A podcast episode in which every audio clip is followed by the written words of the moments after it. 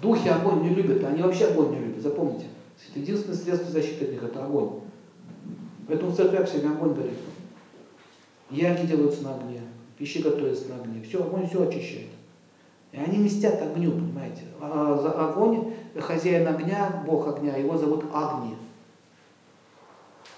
И он живой. Поэтому вот на тебе, бог, на, поддуй по-пионерски на тебя. Также, если у вас печь в доме горит, или у вас камин дома, не надо туда бросать полиэтилен, какие-то грязные вещи, носки там старые туда бросить. Что это за подношение такое огню? Грязные носки. Вообще, Агни получил проклятие, там была целая история. Не буду рассказывать долго. В общем, какая-то история, он плохо тебя поступил, и Вишну его проклял.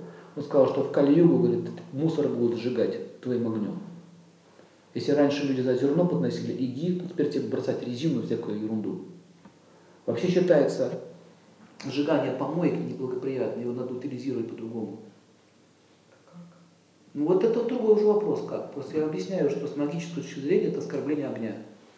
Потому что огонь – это язык Вишну. А вы что на язык кладете?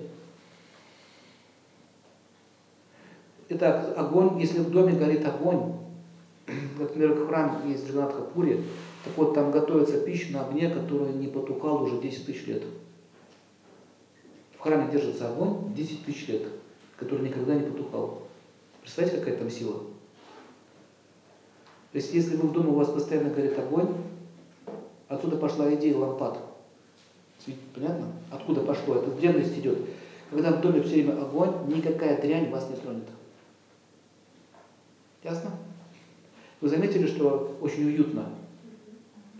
Огонь имеет божественную природу. Высший порядок. То есть это энергия Бога.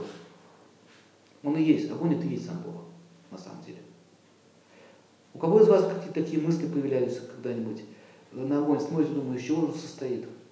Что это такое? Вот огонь ничего не состоит. Огонь это есть одна из энергий Всевышнего. Ясно? Как и все остальные 5 стихии, это энергия Бога. Поэтому осквернение огня может привести к тяжелым заболеваниям.